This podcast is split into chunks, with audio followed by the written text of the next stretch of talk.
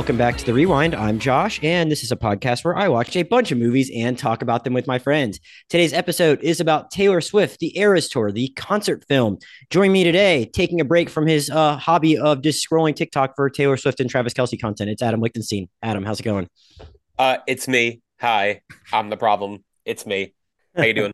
Good. And joining us, a first-time guest who I'm very excited to have here. She's perpetually in her rep era. It's Rachel Lichtenstein. Rachel, what's going on?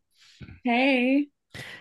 Rachel, thank you for being here. I'm very excited to talk to you about this. I saw the Eras tour in person with both Adam and Rachel. I didn't see the movie with them. We all had different movie going experiences. So I'm very excited to talk about that. As many of you know, uh, we are still in the midst of the Eras tour. Taylor Swift herself is on a break, but she filmed a few, couple of the different shows she did towards the end of the, her first US leg of the Eras tour in Los Angeles in August and had a production team at her own expense put this thing together in two and a half months. And she struck her own deal with AMC Theaters to distribute it and go around the movie studios. A very uh, wise business decision that paid off handsomely as the movie has, as of the recording of this, has made $178.8 million on a 10 to $20 million budget. She is ever the businesswoman. But uh, I, I want to start by talking a little bit more broadly about this, this such, an enterprise as this to begin with, because like I said, all three of us were fortunate enough to see it in person, but that doesn't mean we weren't going to go uh, see something like this when we had the opportunity to do so. And uh, Rachel, I want to start with you because it seems like you actually just kind of refamiliarize yourself with Taylor Swift's Reputation concert tour, and you have experience with others, uh, other concert films in the past. So, as someone that one, I guess, saw the saw the Eras tour in person, two, probably saw a lot of different TikTok videos of just about every kind of single inch from a lot of different angles from a lot of different stadiums of the Eras tour what were you kind of hoping to get out of going to this one as someone that has had different experiences with different other kinds of concert films? What were you like saying, thinking going in is the best case scenario about this? Were you just like, I want to go with my friends and just have a fun time singing? Or were there certain expectations you had for like things you wanted to specifically see from this movie that you hadn't already gotten yet? Well, I'm a, like a certified fangirl. Mm-hmm. I have seen many concerts, many concert films. But for the Eras tour specifically, the three of us were really, really, really high up. Mm-hmm. Like one of the last few rows. We're not able to see Taylor's facial expressions or the like the choreography as much. And I knew going into this that we'd get a better view of everything, mm-hmm. stuff that we haven't noticed. Mm-hmm. Um, even through TikToks, because you know, TikToks we see they're usually close up, like right on Taylor. So we don't get the whole stage effect. But with the film, we were able to see all of the stage visuals along with Taylor, stuff that we didn't notice from such a high perspective. And I think you made it even before Adam and I did. We had a little group chat with the friends that we went to the concert with, and I think you sent us a picture from it. I think you made it like one of the first two nights it was in theaters, if I remember correctly. Yeah, I went the first weekend that mm-hmm. it came out she said the night before wednesday night at the premiere that it was actually coming out on thursday. Mm. i said i was going to go thursday but i changed my mind. I ended up going friday night with my best friend who's not a huge Swiftie so i wanted to actually watch the film. I didn't get up and dance. Mm. i bought my popcorn bucket and my cup and just sat and watched. And then the next night um, i had a few hardcore Swiftie friends that wanted to go. They had a spare there was an empty seat right next to them. And I was mm. like, that's my sign. I'm going to go. Went and I got up and danced the whole time. I traded more friendship bracelets at the movie than at the actual concert. Hmm. Um, and it was so fun. I got to actually watch the movie one night, take it all in, sing in my seat. Everybody was dancing behind me. Nobody was blocking me because we had a closer seat. On, on, on your like first the, viewing? Yeah. Okay. And then the second viewing, we were the second to last row so we were we would have been blocked if we sat down but so we were up we were dancing we were having it was like i was at the concert and yeah. you kind of dance without like really affecting anyone behind you necessarily because you're basically in the back anyway so that worked yeah, out well yeah exactly so, okay so you, so you got you got both kind of experiences and you yeah. it, and it seems like you like were pretty satisfied in that you like were able to pick up other things from watching this that you just didn't you hadn't even seen like on TikTok, which is one of the things I think I kind of got out of it too. And I was maybe worried about that as well because I'm, you know, just as degenerative a scroller as the next guy. And I felt like I actually got a lot out of that too. And like picked up on a lot of like uh, from what I understand though she also like knew that this was going to be the one that was filmed so she might have been in a more punchy like playful mood and just there just like even more facial expressions let alone like a lot of the other choreography that we might not have been able to see from our seats so I, I, I seems like you like me were just happy with the other things you were able to just pick up from a visual standpoint yes absolutely Adam, what about you? You like you you, you had an interesting experience because you had to travel for work the weekend the movie came out, and you, as the dedicated Swiftie you are, like Ubered by yourself to some theater in Raleigh, North Carolina, just and just and, and just went and supported our girl, huh? And what was that Let like for you? Say he brought he bought a ticket to a show in Florida. He did. Not realizing that he was going to be out of state. And they're not refundable. So he was yeah. telling me to ask around, does anybody need to see the Eras Tour film in this random theater in South Florida? It's, it's it's it's the closest AMC to Palm Beach County, unfortunately, since ours died. RIP. But yeah, so Adam gave Adam gave Taylor just as much money as you did, even though we only got to see it once. yeah, exactly. I do. I did in fact buy two tickets in my excitement. I as soon as I saw the link to buy tickets through AMC, went to the app, punched in my theater, bought a ticket as fast as I could and then like 20 minutes re- later realized I was actually actually going to be on a plane during that showing. So um, I thought about it for a minute, you know, saw that the tickets weren't refundable. Uh, and I said, you know what? I don't care. I want to see it. So yeah, like you said, Josh, I went to a 10 o'clock showing at a random AMC uh, outside of Raleigh, North Carolina at 10 o'clock at night. Didn't matter. Still a full theater. We were the only, basically the only ones left in the theater by the time it ended. My experience wasn't nearly as exciting as Rachel's. Everyone was kind of it was kind of a more mellow crowd. People were singing, but like no one was like belting out the songs or screaming.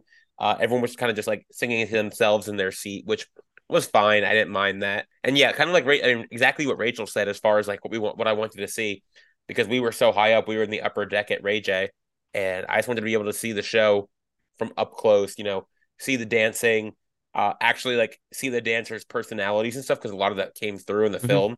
So got to see a lot more than you know we saw uh, live from about 500 yards away. Yeah, very cool. Yeah, so I, I, I my, my experience is probably uh, fairly similar to Rachel's night one experience, except I was just unaware of I, for a lot of the movie because I was just focused. I was not aware of like what other people were doing necessarily. So I was in like the first. I wasn't in the front section of the theater where you're not on elevated stadium seats, but I was in the first row of the elevated part of it, and everyone to my left was strangers that were like old and i don't know how they ended up there because they didn't seem to give a shit and they left early basically. And everyone to my right was my friends and they were like the only ones that i could even see that were like up dancing because i was basically in the first row. And i was like sick as hell the whole entire week leading up to it. I saw it on that saturday. First time i'd ever been sick enough to miss work not counting the one time i had covid. So and i, I was like i could not keep food down all week. So all my we, my friends and i went out to a brunch and everyone else basically had like all you can drink like mimosas and stuff like that before I tried took like one sip and I just couldn't do it.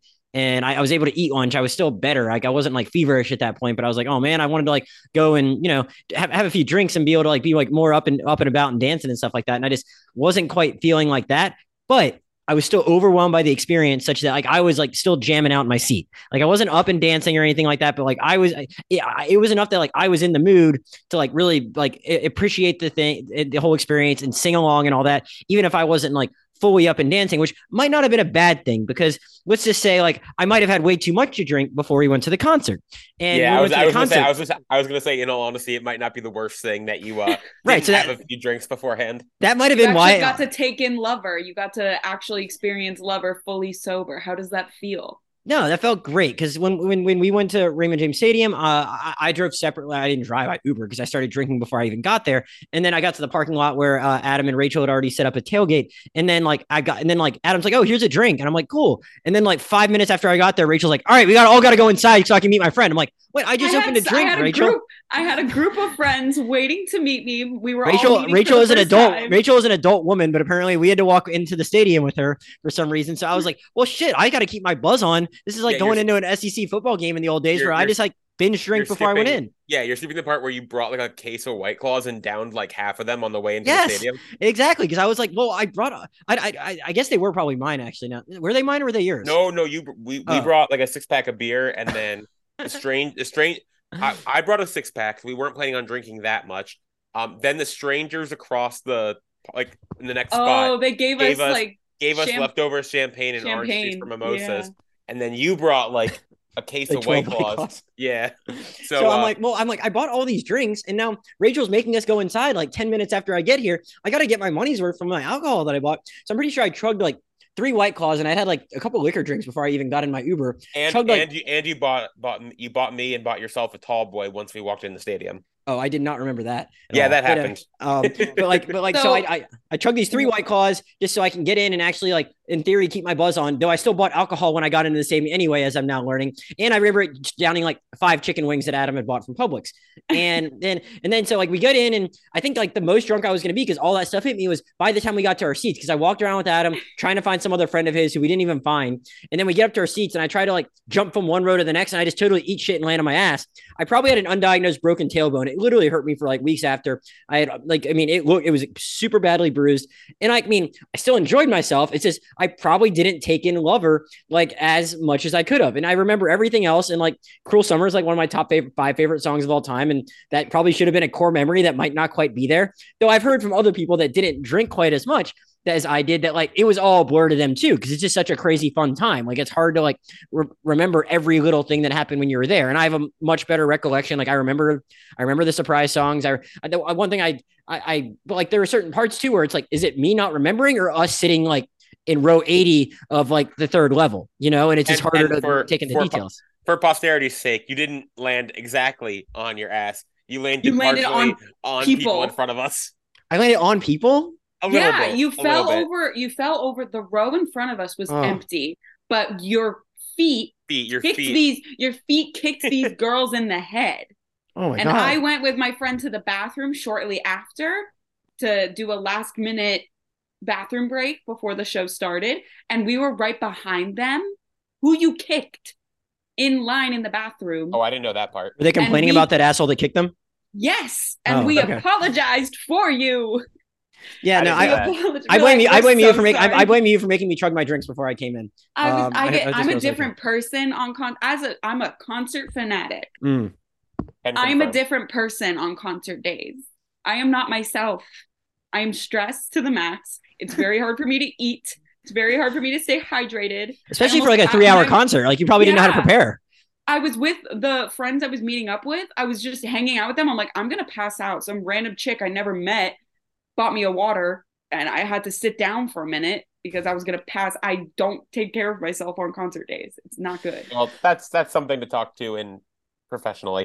Um, well, I, sh- I should. I, I, was going to say at first. I was going to say, well, if you're a professional, I should have like conferred with you because I was my first ever stadium concert, and I. Oh, and I, I, hadn't been to a stadium concert before that. I hadn't been to really? a stadium concert since One Direction in 2014. Oh wow! So yeah, I, I I really had no idea what I was in for, and I probably should have uh, consulted with someone else about how to prepare. But like you know, you just threw me off my game, Rachel, by making me chug all my alcohol because I, I I totally uh, had no choice at the, in my in that in that doing. You know, I'm but, uh, so sorry. I'm very sorry. but uh, but yeah. So my point being, like, yeah, maybe I picked up on a few more things and appreciated Lover a little bit more because like I just had such a such a hellish like you know first hour or first like you know half hour before and half hour after the thing started and then I then I was in the zone like I I, I remember everything and so I definitely like picked up on a lot more stuff than I was expecting because like I said like we've all said we were sitting really high and I just kind of went in expecting, you know what, I'm gonna have a fun time singing and dancing with my friends. Then I was like, oh, maybe I won't because I didn't get the drink. And then I was like, nope, I still had a lot of fun and I picked up on a lot of additional details. And that was the thing I was like most curious about what I was gonna get out of this. And I think they did a really good job of just like capturing the stage in a way that, like, you know, from what I understand, like maybe in LA, they the, the cameras might have been a little bit of a distraction at certain points because they clearly had a decent amount of them there to be able to capture all those different angles. But I think it didn't. They did it in a way that was really impressive because it felt like they were capturing the whole stage. But I didn't actually see a camera while we were. I think I saw a camera like once maybe in the background, and that was it. So they they shot this thing in a way that captured it incredibly well and captured a lot of details and didn't like and and and somehow like you know from a from just a logistical planning standpoint, I thought they thought they did a really good job. But again, I don't have a lot of like, you know, uh, point, I don't have lots of points of reference. I don't know if that was pretty standard compared to like other types of concert films. I'm so I'm I, that, that that that I'm I'm kind of curious, Adam. What did what did you think as you were like watching this thing and from a from a technical standpoint? Did you feel like it really like helped you capture a helped you kind of see this thing in a new light despite all the footage you had already seen?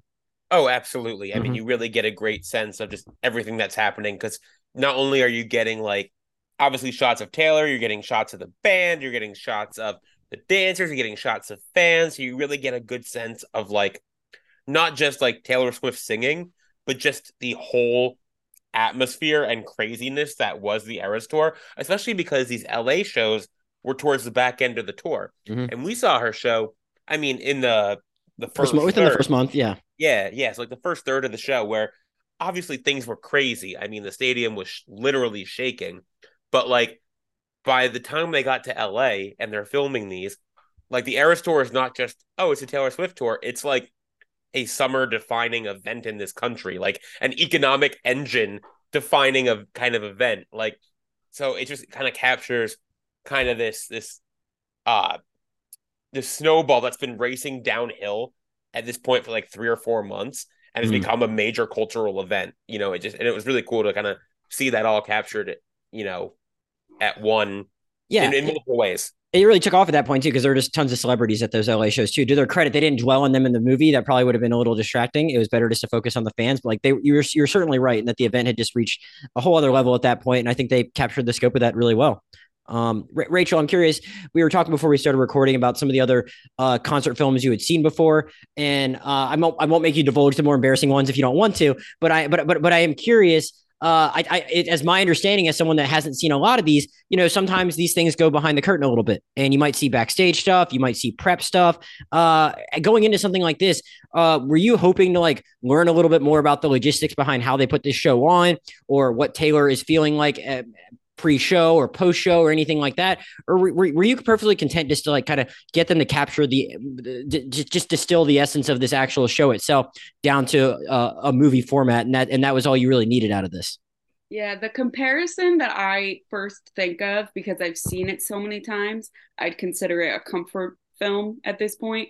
The one direction tour like concert documentary they have one where it's like the Eras tour, mm-hmm. where it's just the concert. You get no behind the scenes. It's just the concert. What year did That's that come out?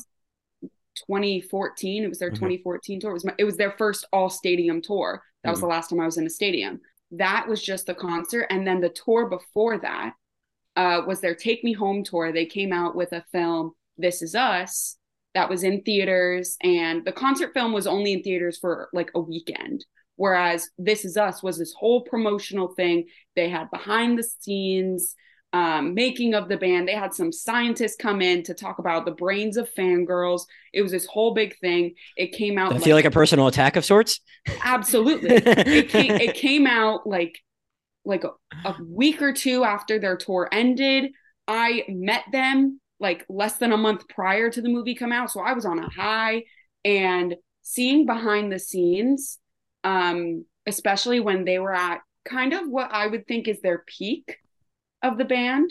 You know, obviously, you want to see behind the scenes of what goes on backstage and how they're just regular guys, you know. But I yeah, let like me let me ask you. Let me ask you. At that point, did those, did those guys like sit for interviews and stuff? Were they in the media a little more than Taylor is these days, such that they were like, kind of more accessible, like just literally like out there, whether it be posting on social media, just doing interviews with journalists? Like, were they more like present in media than Taylor is? Because Taylor doesn't really talk to the media at all these days. Taylor has been famous for a lot longer mm-hmm. than at least even looking in when this film came out in 2013. Taylor had been in the limelight in the media for decades. I feel, or at least a decade right? Because her first album came out in like 2006. Mm-hmm. Yeah. So oh, she had yeah. been and near so nearly a decade. There Taylor Swift had already been in in the media. Yeah. She did the interviews. She did all this stuff. One Direction was basically I don't want to say just starting, but their band was formed in 2010 on a TV show. There it was this whole thing, five strangers who never met form a band and they blew up because that was when social media first became huge to where things could be spread globally. Mm-hmm. It became this whole phenomenon where, oh my God, this little band that was on a contest TV show is now globally n- known. So when this film came out, it was like, here's their tour, here's their biggest tour to date. But they were doing all these interviews because they were these heartthrobs that every teenage girl is swooning over. So yeah, at that point they were so much in the media. They were doing follow sprees on Twitter and all this stuff interacting with fans. Fast forward to now, Harry is my favorite. He doesn't use social media. He stays out of all these. He doesn't do a lot of interviews. He doesn't he stays away. He just does his little dancey dance on his stage and that's it. He does his movies he does his interviews with those, embarrasses himself clearly. Mm. That's fine.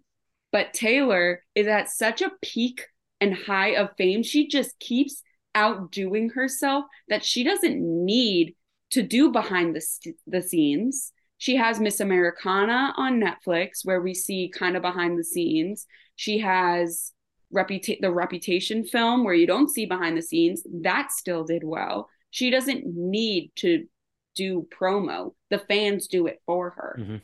She yeah, is the music industry. She doesn't well, need it. I definitely agree. Rachel, do you ever think about how being in a movie is just like it's like a movie? It's like being in a movie. You're so funny, Adam. That's a, wow. that's a that was, was yeah. that from when Harry was uh, promoting "Don't Worry, Darling"? He was promoting. Yeah, the "Don't Worry, Darling" promo is disturbing in itself. Yeah, it was a disaster. He spit I, I on do, Chris. I will say yeah, I, never did a podcast I, on that. I had one friend who like had done Booksmart with me. I'm like, oh, like you'd be good for this, and I'm like, I'm, I should have invited Rachel to do the Don't Worry Darling podcast. Hello. Um, I know, I know. I, should, I didn't slip my mind, but like, uh, but you it know, wasn't I, as great of a movie. It it, no. it felt like a movie, but it. it, mm. I would, been, and I, I also would have maybe maybe it was that I, I think I might have even thought about. I'm like, ah, I know she's like a big Harry Styles fan. Maybe I'd feel awkward putting her in a position to say bad things about like her favorite person. You know, it, it could have um, been a 30 minute Twilight Zone episode. It would have been better it wasn't as much harry did okay he did fine i think eh. i think olivia there was an original script olivia wilde changed the ending and the ending originally was better that is my critique on it okay, okay interesting. the original ending was better than what she Damn. put in the film. Uh, I, mean, I, I, did. I did want to. I did actually want to add though. I I yeah. did really want. I was really hoping when they first announced the movie they would have some behind the scenes stuff, just because like it's such an insane tour. Like three and a half hours you know, multiple times a week is just crazy. Like to the point where I was glad that our show was early in the tour because I'm like, I don't know if she's going to be able to finish this. So I, I really wish we kind of seen just how she did it, and maybe that's still to come. I really hope it is. There's um, a rumor that it might. There's like a theory that there might be like a multiple part like Hulu or something where it's that'd behind. Be, that'd be scenes. awesome. I'd love that. Um, I'd watch every second. Right, and and I totally agree with what you said, Rachel. Like she's so big right now, she doesn't need the media. I mean, I, I, as much as I enjoy seeing her be like, you know, funny in interviews whenever she has chosen to do them in the in the way way past. I, I, I, I you can't blame someone like that that like already gets scrutinized so much for not wanting to give more of her time over to someone else. And so I don't blame her for that. But I but I, but at the same time, I like I I did enjoy Miss Americana, and I am curious to kind of know what she's thinking about things. But she doesn't know that to me necessarily. And but but at the same time, I kind of agree with Adam, where it's like even if it's not just one-on-one interviews with her, I would have been curious just to like if you want to just like you know interview some of the crew or the dancers or something and see like what do they think about being a part of something like this or what goes into actually like putting on something like this because even me a concert novice knows that something like this show and the scope of it is not normal. Our voices were shot the next day. Yeah. how the hell does she do this? Like how much like is she single-handedly supporting a tea plantation somewhere in sri lanka or something like drinking tea and honey and stuff like how does she keep her voice like fresh and able to perform like this. It's insane. It's it, yeah, it's it, it's it's it's just an impressive impressive physical feat. And I, I I'm I'm kind of curious. I don't I don't I don't again I don't need her to do the, do an interview for it, but I would like to know what she has to put herself through physically to make that happen. It's really impressive. And I mean, yeah, maybe it's easier if you're. I, I still don't. I I mean, I look. I'm not one of the people that thinks that she's like we need to blame her for killing the environment for flying private planes. Someone that someone that famous can't uh can't can't be expected to fly commercial. But like, I mean, it, I, I, at the same time, like, is it easier if you're able to fly back to your home every night? Or is it harder to like spend that much time on planes? Like, I don't, I, I just don't know how it works, you know. And I selfishly like would have been kind of curious just to understand how they pulled this off logistically and just like from an endurance standpoint. And, and I'd and, like to, I'd like to see personally the making of the tour, making hmm. the set list, yeah, creating the stage, yeah, all of it, picking what songs to sing. What goes into deciding? What goes into deciding that you're only going to have like one Speak Now song? Like nothing from yeah, debut. Right? This is I, I, I made that comment after like Enchanted. Uh, I like I was like making a couple of jokes to the person, the random stranger sitting next to me, and I was like, only one Speak Now song. It's bullshit. and they cut they cut long. I mean, I, I, guess they. I don't remember if she performed "Long Live" or not. She. No, she, it, it, kind of became it became part of the set list after the Kansas City after, show, or like right, they, right. started after yeah. Speak Now Taylor's version's release. Right, it's on the set list. That's what I thought, but they cut it out of the film, which which I was I was and like I, I kind of get wanted why it to be the end credits song. Yeah, yeah, I know. Yeah, and, and, this is, I guess, this is separate from getting away from the film for a second itself. But I, I, I, don't fully understand. Like, I mean, I get not making like the her debut album like a a big part of the show, but like some of those songs are like, I, I guess I get that some of them are just so country that they're not part of her aesthetic, like necessarily that she's like going for for something like this. But like, I, some of those are still bangers to me anyway. And it's like I, I would have been yeah. fine if it's just like just do our song and should have said no and nothing else. Should have said no is like one of my favorites, and then just like keep it moving or something like that. You know? Yeah, um, they, they they did get our spoilers. They did get our song in uh, yeah. for the surprise song, which I was very I I didn't know what surprise song like I'm not. Know. Oh, I did. As much as I, I knew going into love, it. as much as I love uh love the concert and love Taylor Swift, I was not the person obsessively checking every concert night who what these surprise songs were. But you weren't logging on at ten thirty like I was. No, I no, was. I, I, I was staying up. I was even when she was in California. I was still up at one a.m.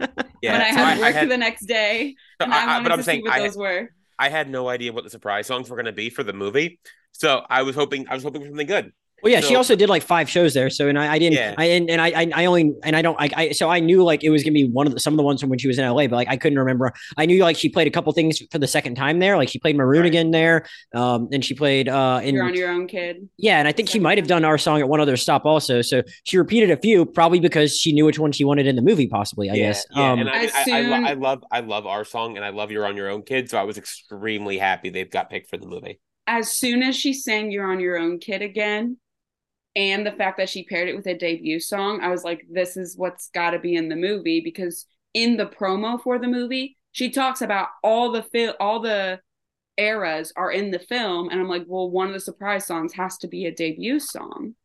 Hmm. Because otherwise, it's not all of the eras. It just to prove to you that I was sober by the end of our concert. I do specifically remember Rachel saying, as we left and they started playing You're on Your Own Kid over the credits, she's like, Oh, well, that's bullshit. I was mad because we missed we missed okay, listen. The Tampa shows, which is one of the show we were at Tampa night 3. We missed You're on Your Own Kid by one night. And we were also the weekend the weekend after Joe and Taylor's breakup. Mm.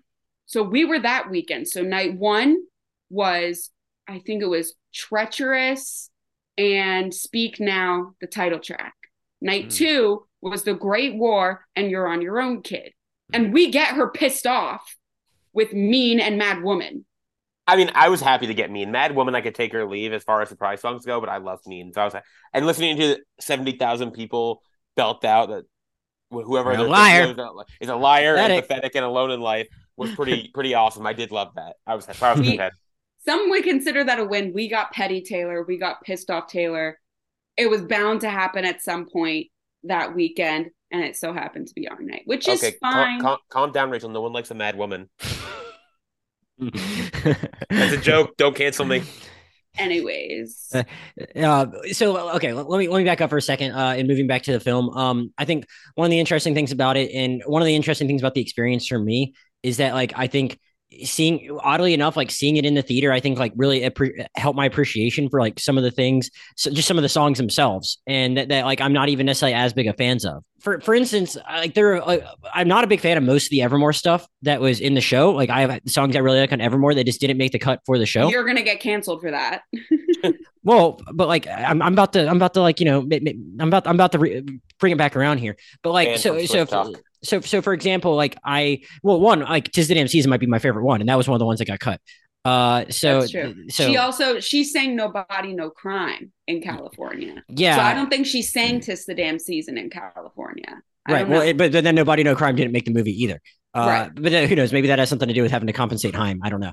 Uh, for for involving them, I, I, have no idea. But like, so those those are two I like. They got cut out, and like, I mean, I, I really like Ivy and like right where you left me, and those and those might not necessarily be as good as stadium songs anyway. So that's fine. But like one thing that Adam and I talked about, I think both Adam and I probably went to the bathroom during "Tolerate It" at the show, and it's it's it's, just it's just not one of my personal favorites for whatever reason. But like, I really really appreciated the, the the staging of it, and I think that like really really kind of helped me like appreciate just appreciate that moment, which again, I went to the bathroom for because it's a song that's not really something that's like one of my favorites that I listened to a lot.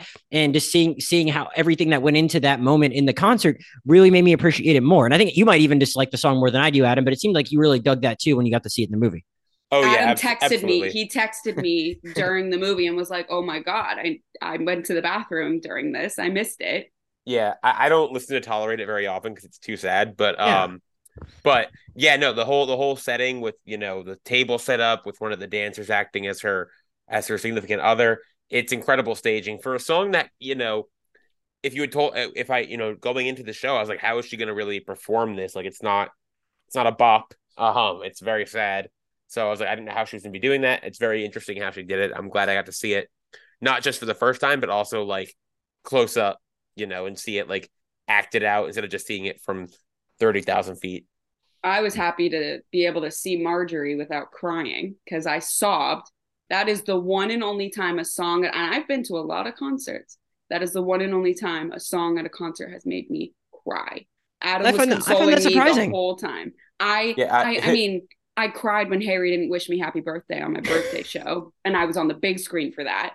But that's besides the point. A song has never made me cry at a concert. And Wow. Marjorie was the one and only time that happened. Adam was consoling me the whole time at the concert. I was very not No. okay. Not my, not my first time. I, I got a little teary during Marjorie. The only time I've ever like broken down and like cried, cried was ironically uh during Kanye West's show when he did only one. Don't put that in here. So, some things you can just keep to yourself, Adam. You know, I, That's I, fine. Well, like I said, like I said, I do cut stuff yeah. out if you need me to. Yeah. no, that's fine. I, I I like the artist formerly known as Kanye, or I did until he became a Nazi, but that's near, neither here nor there.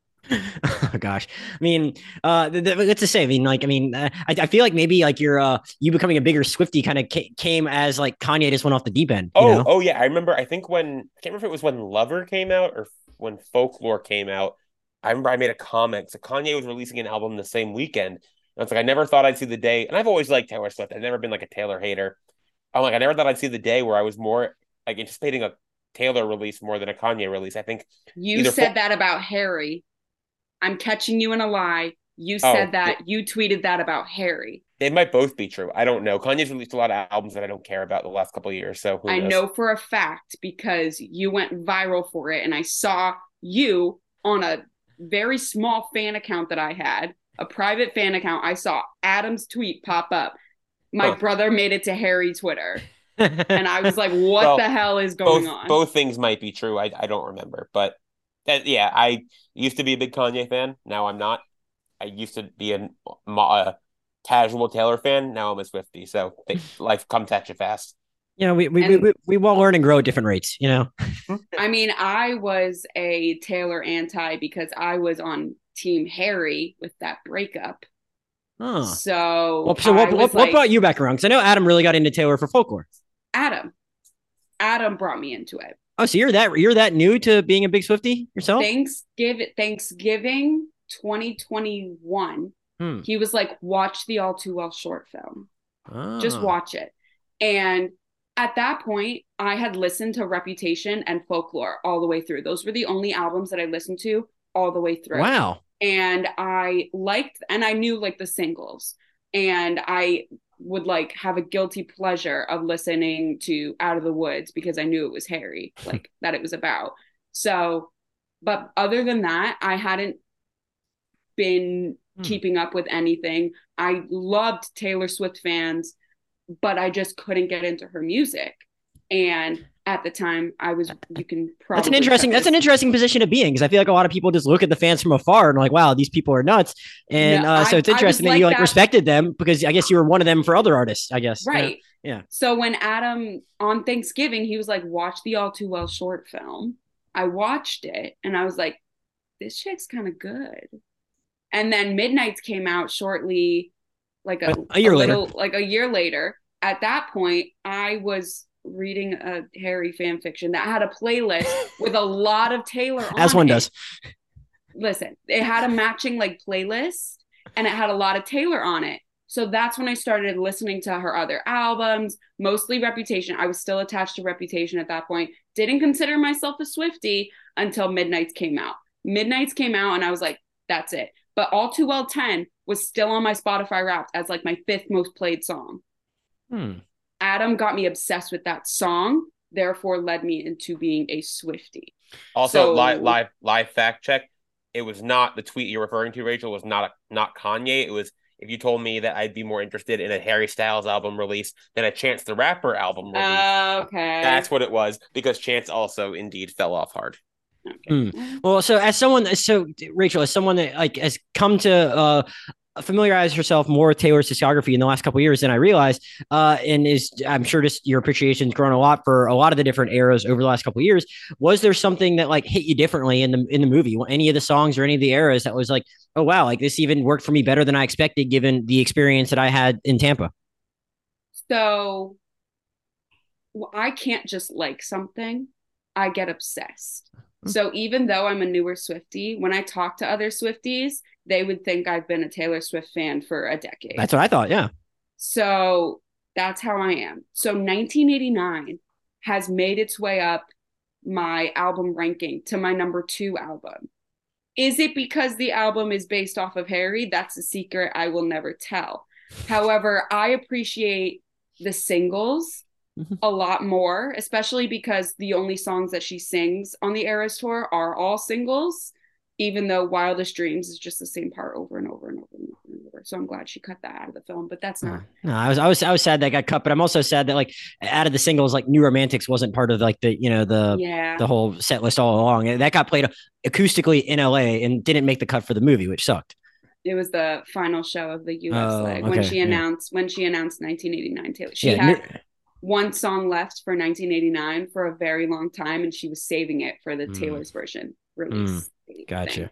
But I, at the time when 1989 came out, I was a very hardcore, as I still am, Harry fan. So I was like, no, I'm not going to listen because this is about my man. I don't want to hear it. I was stubborn, bitter, and stupid.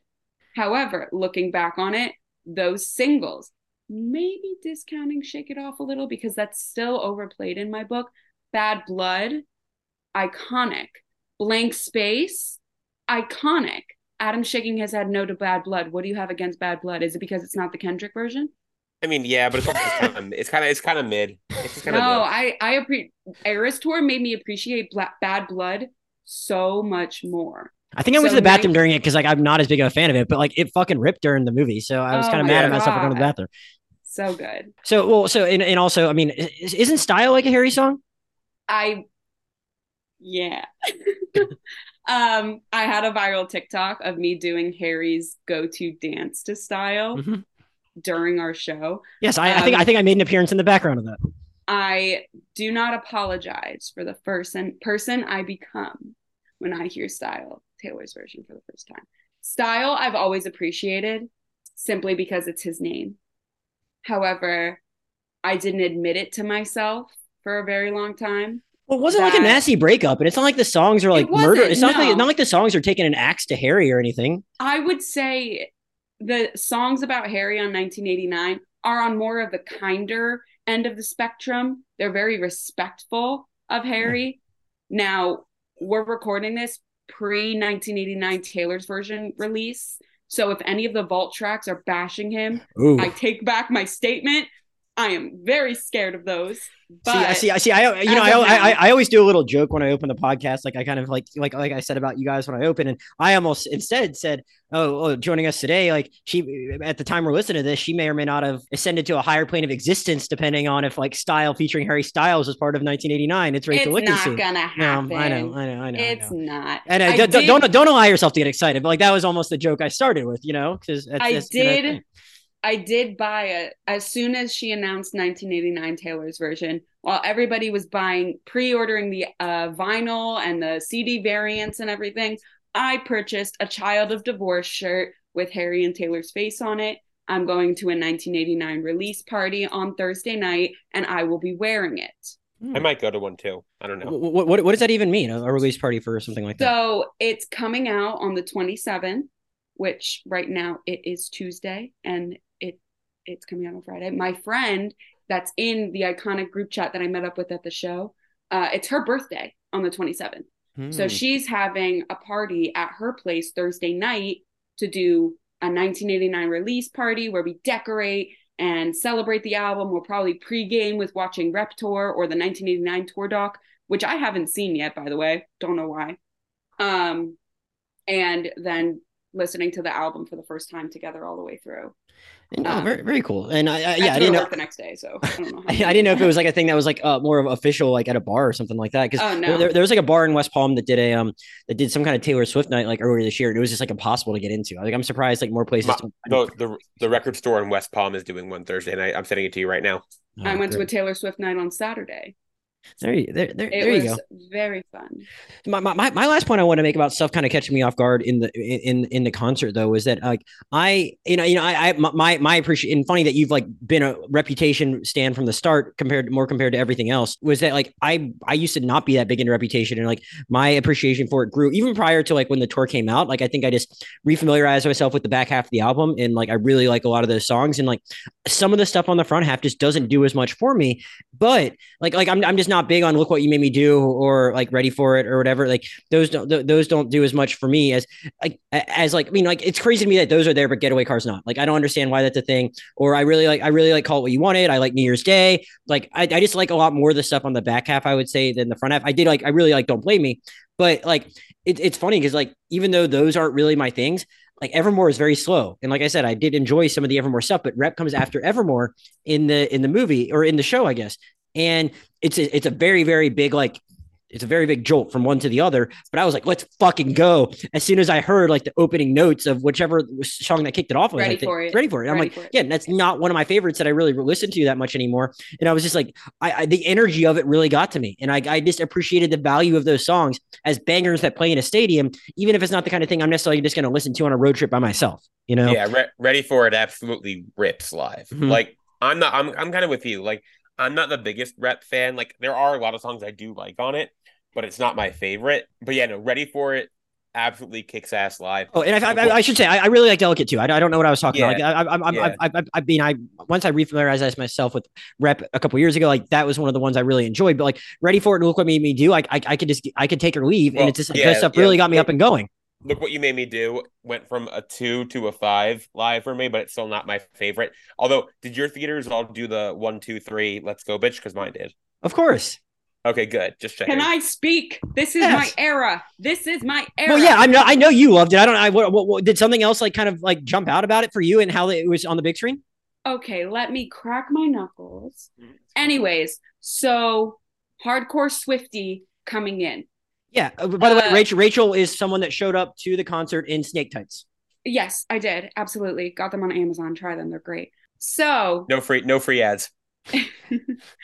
so the obviously the transitions from era to era are shorter because it's for the movie, you know, but we know we all know she's changing for those.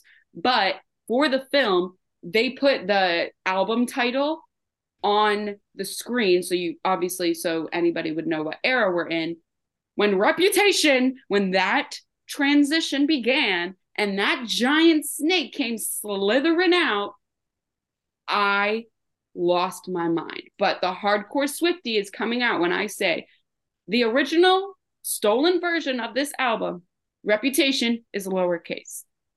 So mm. in the movie, the R is uppercase. What? I'm just saying. What does it mean? I'm I'm just saying it is firmly believed in the Swiftie community that Taylor's version of Reputation is going to have a capital R and hmm. and all of the eras um, intro, the title of each era is in the font of the Taylor's version. It like it relates to.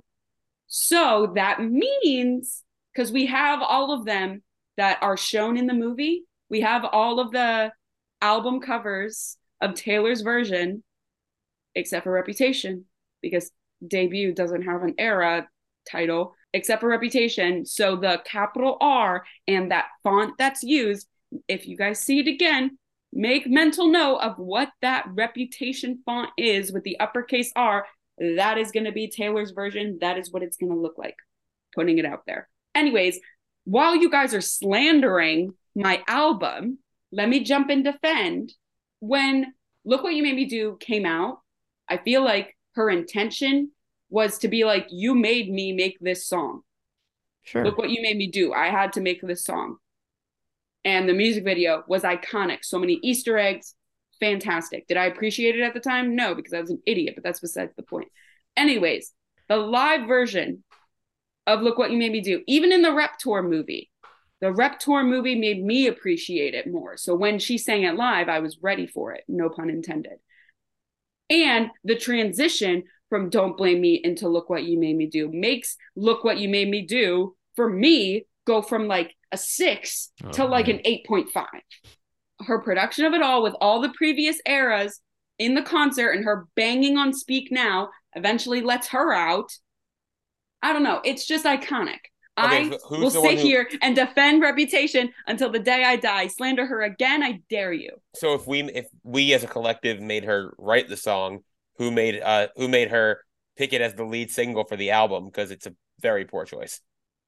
It was a statement to uh-huh. the public. Okay. Oh man.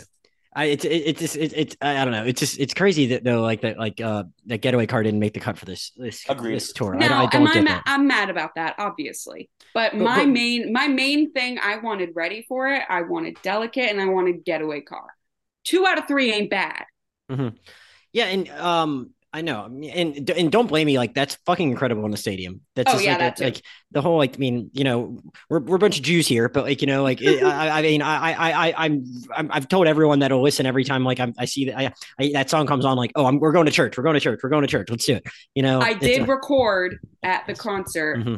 I screamed, "I'm Jewish, but take me to church." It just, it just, it's just an incredibly powerful moment. Everything comes together from the production and um, her screaming it, and this, uh, it, it, it's, it's great, and it's, it's, it's one that I came to later, and I, and I, and I, and I, and I like that song on its own merits. I'm just saying, like, you know, I'm not trying to slander the whole thing. I'm just saying, like, those two songs are just take it or leave it for me, and they play incredibly well in the theater and, and, and at the show. But like, just when you can see the choreography more for those couple things, and you can appreciate the transition more when you have the close ups, like the just it just worked even better. And like I I didn't dislike it when I saw it in person. It's just that was probably the one thing that worked the best for me compared to like how I feel about the songs otherwise in the in the actual movie going experience.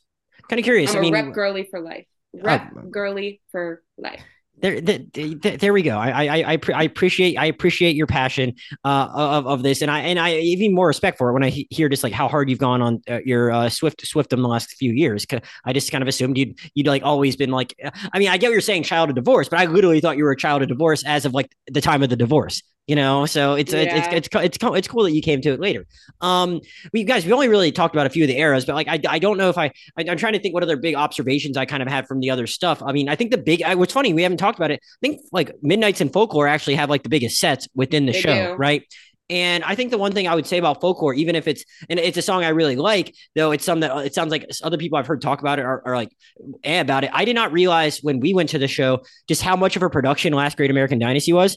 Like that's like a like a it's like more so than anything else. They're trying to put like put on a play at the same time they sing the song, and I I just totally and it was forgot. executed well. It was yeah, executed I, I, very well. I think I, I, just totally missed that at the show. I think, and like again, that, that, that was a point at which I, I again it was later. That's like within like the about midway through. Like I was definitely pretty sober by that point, and I just didn't remember that at all. You know, like and like because I mean, look, um, uh, uh, my tears ricochet is like also in my top five Taylor songs. So like I and I very do much remember talking about that uh, or remember singing along to that. It's just and I, I enjoy Last Great American Dynasty a lot. And I just didn't remember all the production that went into it, even if I remember what the folklore house kind of looks like or the the the, the initial set that she starts out on. So I'm kind of curious. Uh, was there anything else from uh, was there anything else from folklore that kind of stuck out to you from this? Because again, biggest set, uh, but like I that that was kind of my one big takeaway, even though if it's not one of my bigger songs. Uh, what, what kind of what kind of jumped out to you, Rachel, from whether it be the movie or something compa- comparing to the movie to the show?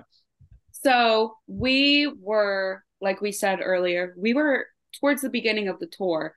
Uh, she had changed early on, apparently because of the breakup. She changed Invisible String, mm-hmm. which was originally the opener for the folklore set, to the one, which is rumored to be about Harry. But oh. I'm just, I'm just saying, it might be, it might not be, whatever but she changed it to the one. And then when I at first I sat and watched the first Eras tour show on a live stream, I needed to know this set list immediately.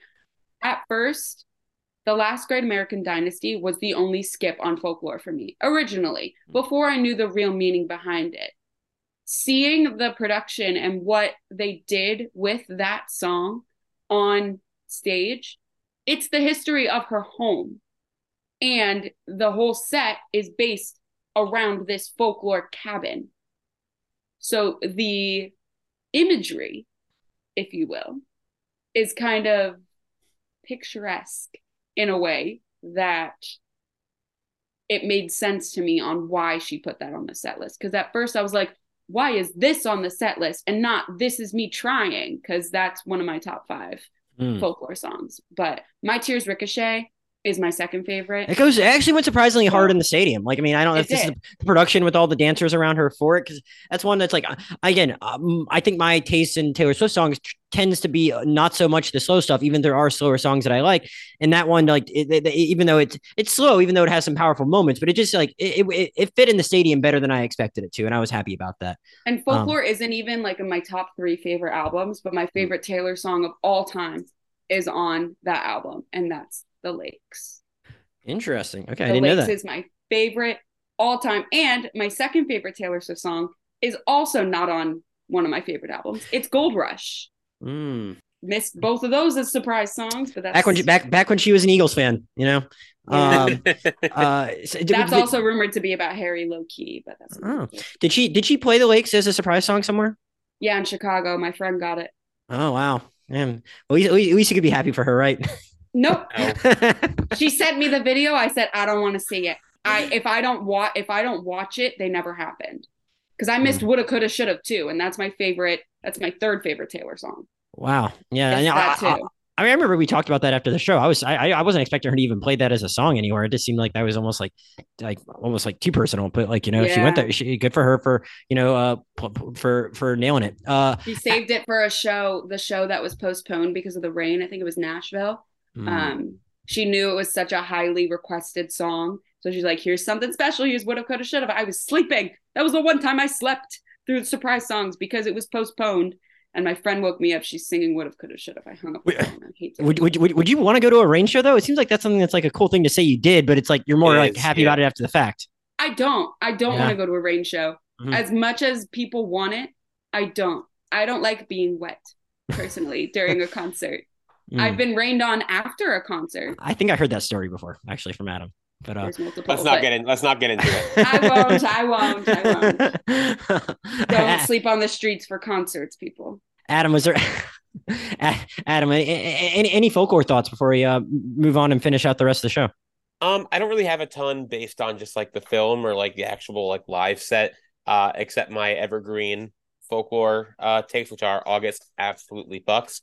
Um, I love that song so much. And two, I I just maintain that Betty should have been the album closer. But again, those aren't really those are just generic folklore thoughts, not movie specific. How do you feel that she cut Cardigan from the movie? It's fine.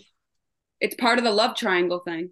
I know. Yeah, that, that, that is where she'd have the that is where she'd have the other two and not that one. Yeah, yeah, but I'm not. I don't love Cardigan so much that I needed it to be in there. Like, fine. If you're gonna cut songs, I'm not. That is a hot take, Adam. You better. I'm just saying. I'm not. Mouth. I'm not devastated. Like, would I like to have seen it? Of course, but like, I'm not devastated.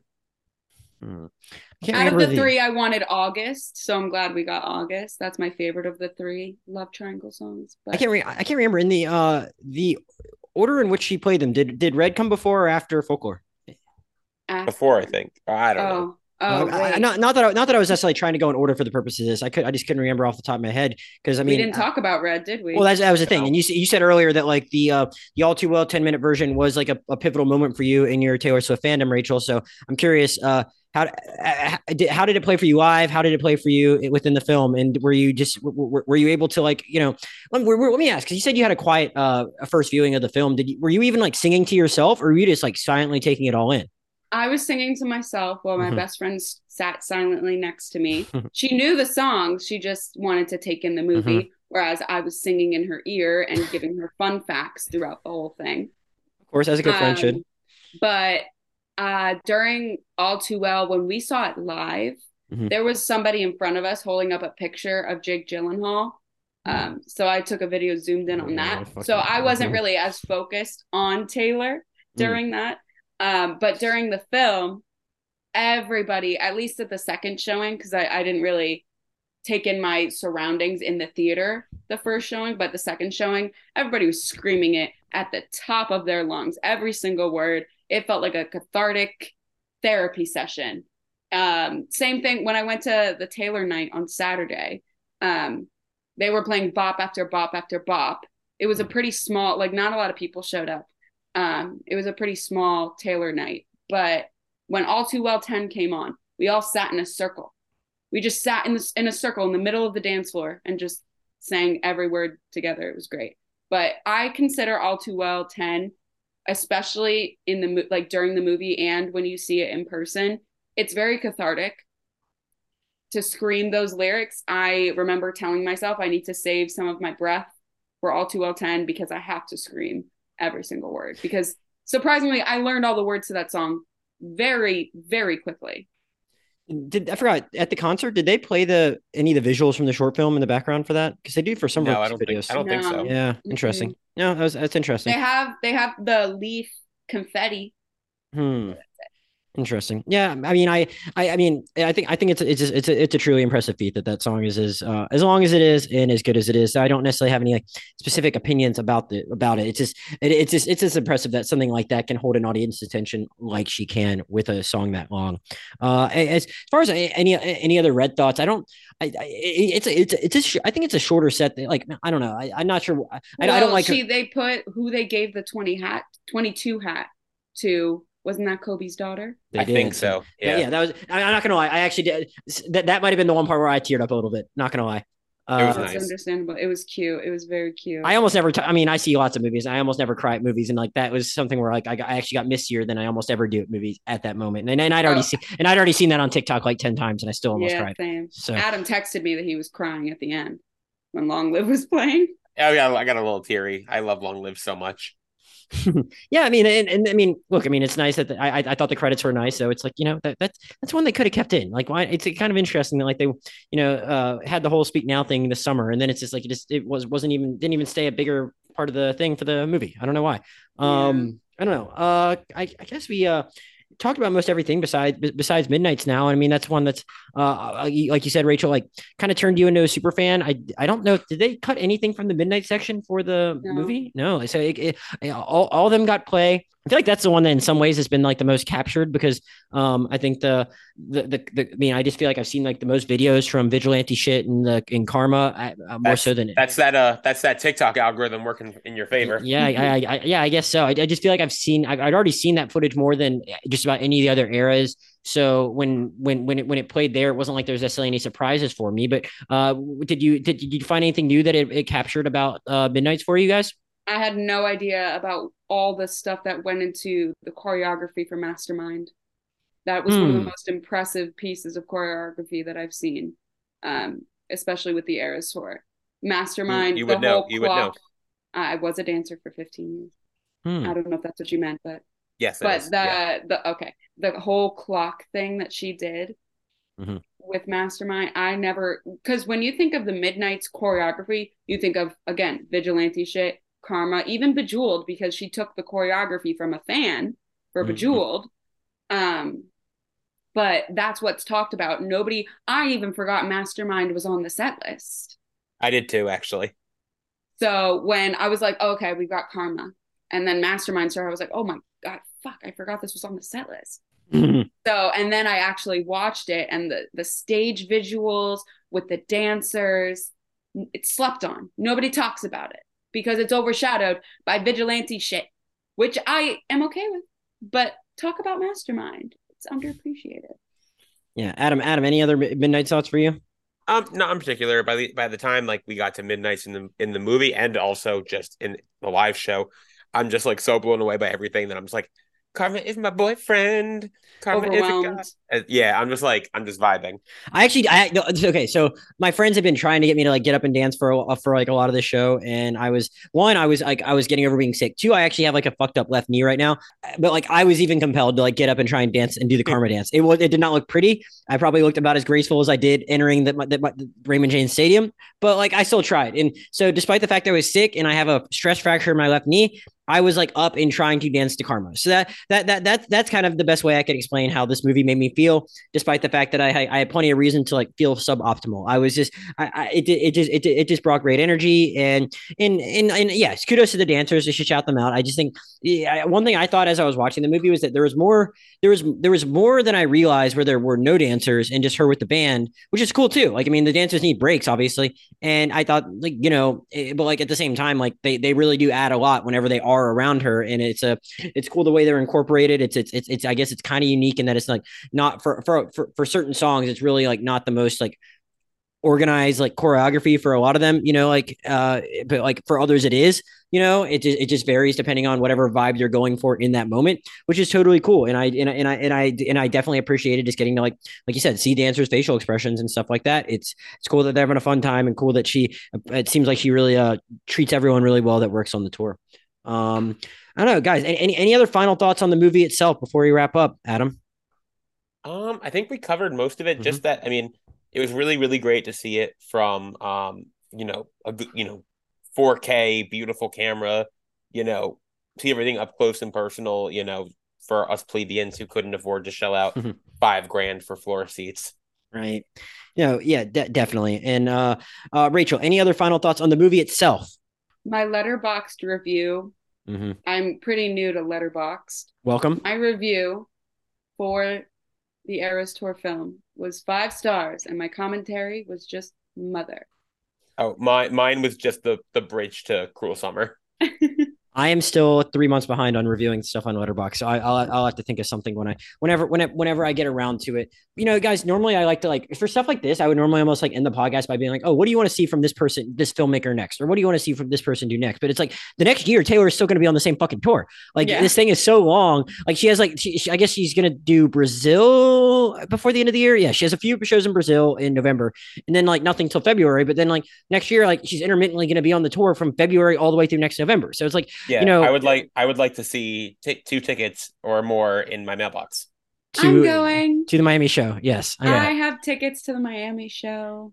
Yeah, I knew like multiple yeah. people that had like pre-sale codes, and no, no, no, one, basically like almost no one got it. It was so you know it is what it is. So it's like you can kind of see that next year. You know, it's funny like there's all this chatter about her like wanting to direct a feature film. You know, I'll believe it when I see it because she has so much other stuff going on. Like it's gotta be so hard to like motivate yourself to do anything other than this when the demand for tickets is so high and you can make so much money. Like she could just like do this tour for a long time and just keep making money.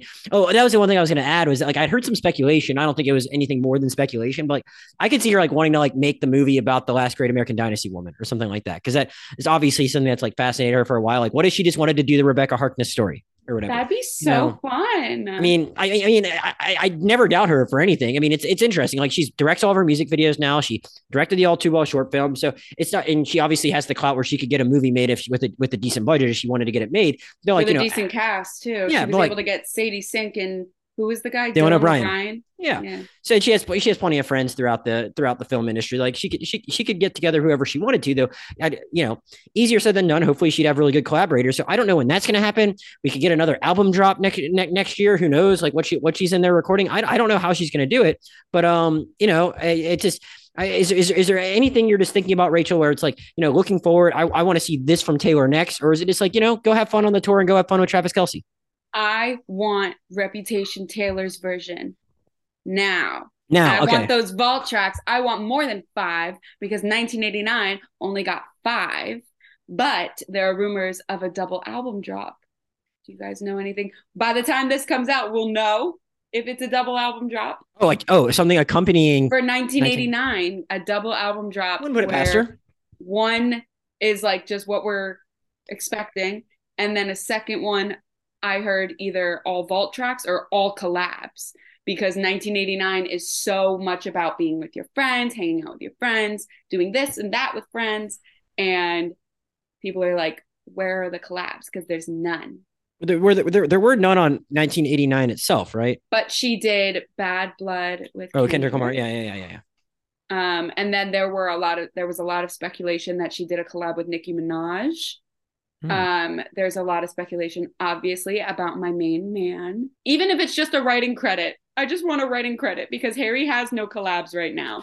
So if he does a writing credit, I'd be fine with that. Either way, I'm hoping for possibly a double album drop. we will know by the time this. Have, but haven't none of the none of the re-releases have had more than five vault tracks, have they? Has it mostly been about five? Um, I'm pretty sure Fearless Oh, there were there. Fearless and Red both had a lot. I don't know. Red, yeah, yeah. They both they've all been around five or okay. They it seems like they've all been around five or six, but like uh, none of them have had five. Five is the lowest that she's gone. Oh, really? Okay, interesting. Yeah, and I mean, I, I feel like I heard I, again. This is anecdotal. Could have just been someone on TikTok. Could have been a better source. I can't remember. I heard that there, she wrote a shit ton of stuff that just didn't make the cut for 1989. I actually one of my favorite Taylor Swift YouTubers, mm-hmm. Ali Sheehan. Um, she's in Australia. She's probably the biggest Swiftie I've ever seen in my life.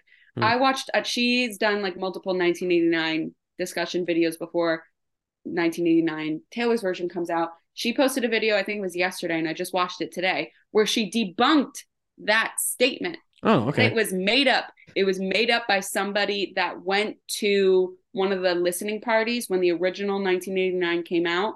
Hmm. He made it up and said that she and this girl, this YouTuber, she went to so many different sources asking around oh, did she say this at yours? Did she say this at yours? Everybody was like, she never said that. Hmm. It's a lie. It was debunked. I don't doubt your sources. And I, but like, I mean, you know, I, it, it does seem like Taylor, like, I feel like in the way she's like kind of teased out and promoted 1989 Taylor's version a little bit, seems like she's been like talking up the vault tracks even more than she did on specifically than she did on some of the prior ones. So I'm hoping That's they're just scares me. That's why I'm scared. You don't think that means they're going to be bangers? I don't know. She posted lyrics today. Did you guys see? I saw I, I already forgot what they were, but like I, I did see she did that for a second. Something so. about 300 coffees. I don't know. That's a lot of coffee, Taylor. No wonder she can do these shows. maybe yeah, maybe maybe that's the secret: coffee before and tea after. You know. Um, oh yeah, I, I, I don't have a lot to add. I mean, I would be, I'm never going to say no to more songs. Um, it, it, it seems like half the time whenever she's photographed in New York, it's going into the studio. So it's like, who knows? That could just be like, I mean, I feel like didn't wasn't there didn't an Amazon show though like have look what you made me do Taylor's version as like a an ad recently? So who knows? Maybe that's all already recorded. You know, like and also there was a clip of Delicate Taylor's version in the show The Summer I Turned Pretty which oh, okay. Taylor, there's a lot of Taylor songs yeah, in I, that show. So they debuted a little clip of Delicate in one of the scenes there, oh, and then a promo video for an Amazon yeah. original. So maybe it, maybe it's mostly recorded. She's just waiting for the right time to drop it. I feel like I've seen like almost all of it's a summer I turn pretty on TikTok just because it's like mixed in with the Taylor Swift of it all on my alg- algorithm so much. So I love that show. I I, I, never watched an episode. I, I feel like I've seen like oh, like a good chunk of it already. You probably hate it. I feel like. I mean, I I have a wide taste of like you know shows I like. I'm not above watching a YA thing. It's just not Very what I made cheesy. it to. Oh, okay.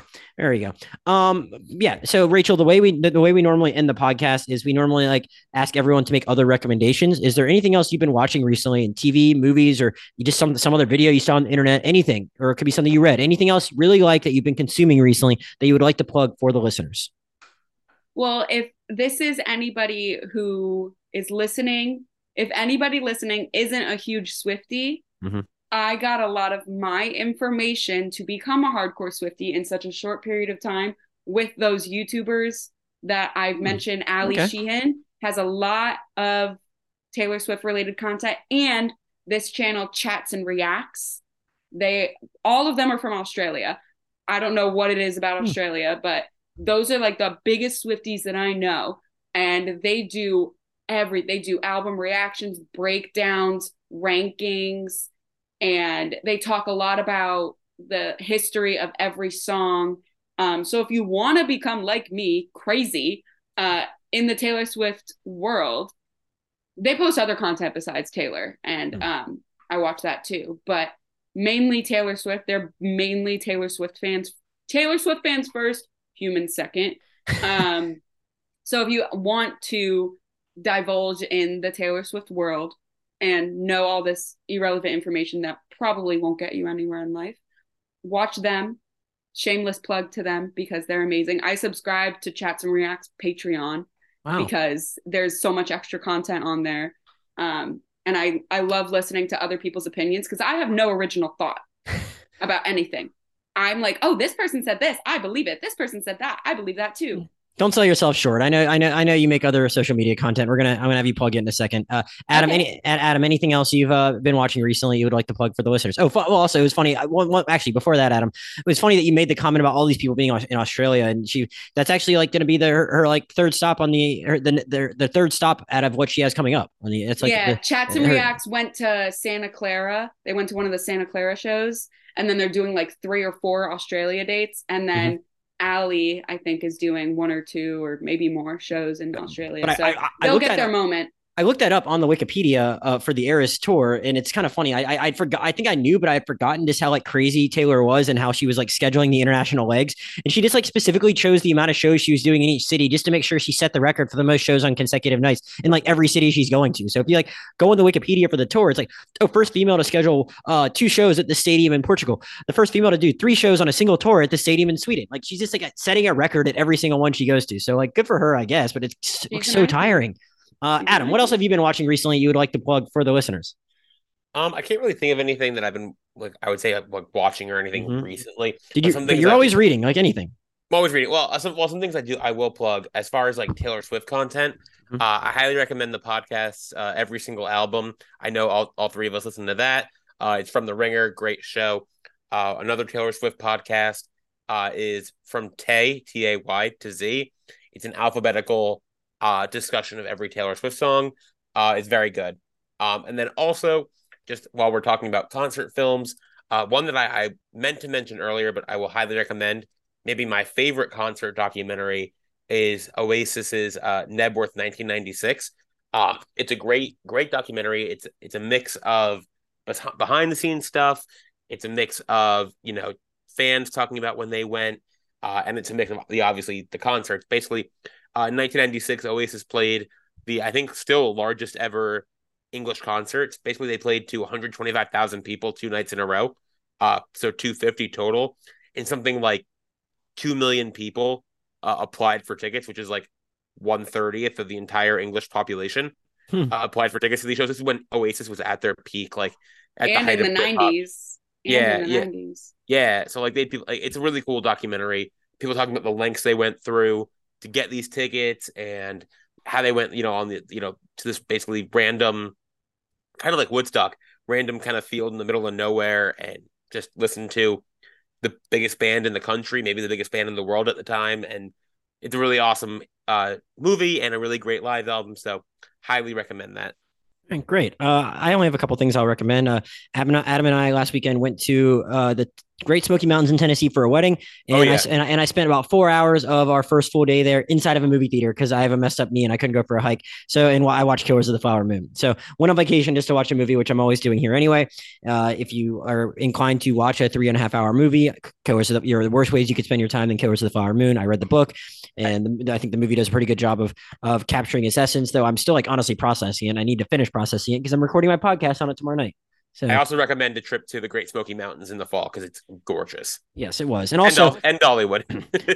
and I spent my time on the trip, uh, like on the plane, like watching, uh, catching up on season three of the Morning Show, which is a not great show, but the second season of it was like total trash, and it was it was just offensive in many ways. Uh, and the third season, it's just like leaning into the ridiculousness and the fun of it all. It's like a guilty pleasure show for me, and I don't even use that term that often. Like like i mean even for stuff like i mean I, I used to be more into it than i am now but i would like watch the bachelor and i wouldn't even call it a guilty pleasure. I was like no I, i'm not ashamed of the fact that i like this and i'll talk about it with anyone but like season two of the morning show i'm like embarrassed to say i watched the whole thing and season three is actually fun and i went back to it. So you know just another couple other recommendations for anyone uh, that is looking for something to watch. Uh, rachel before we get out of here the last thing we always do is we have people plug anything personally they want to. Do you want to plug any of your social media or anything else that you got going on personally?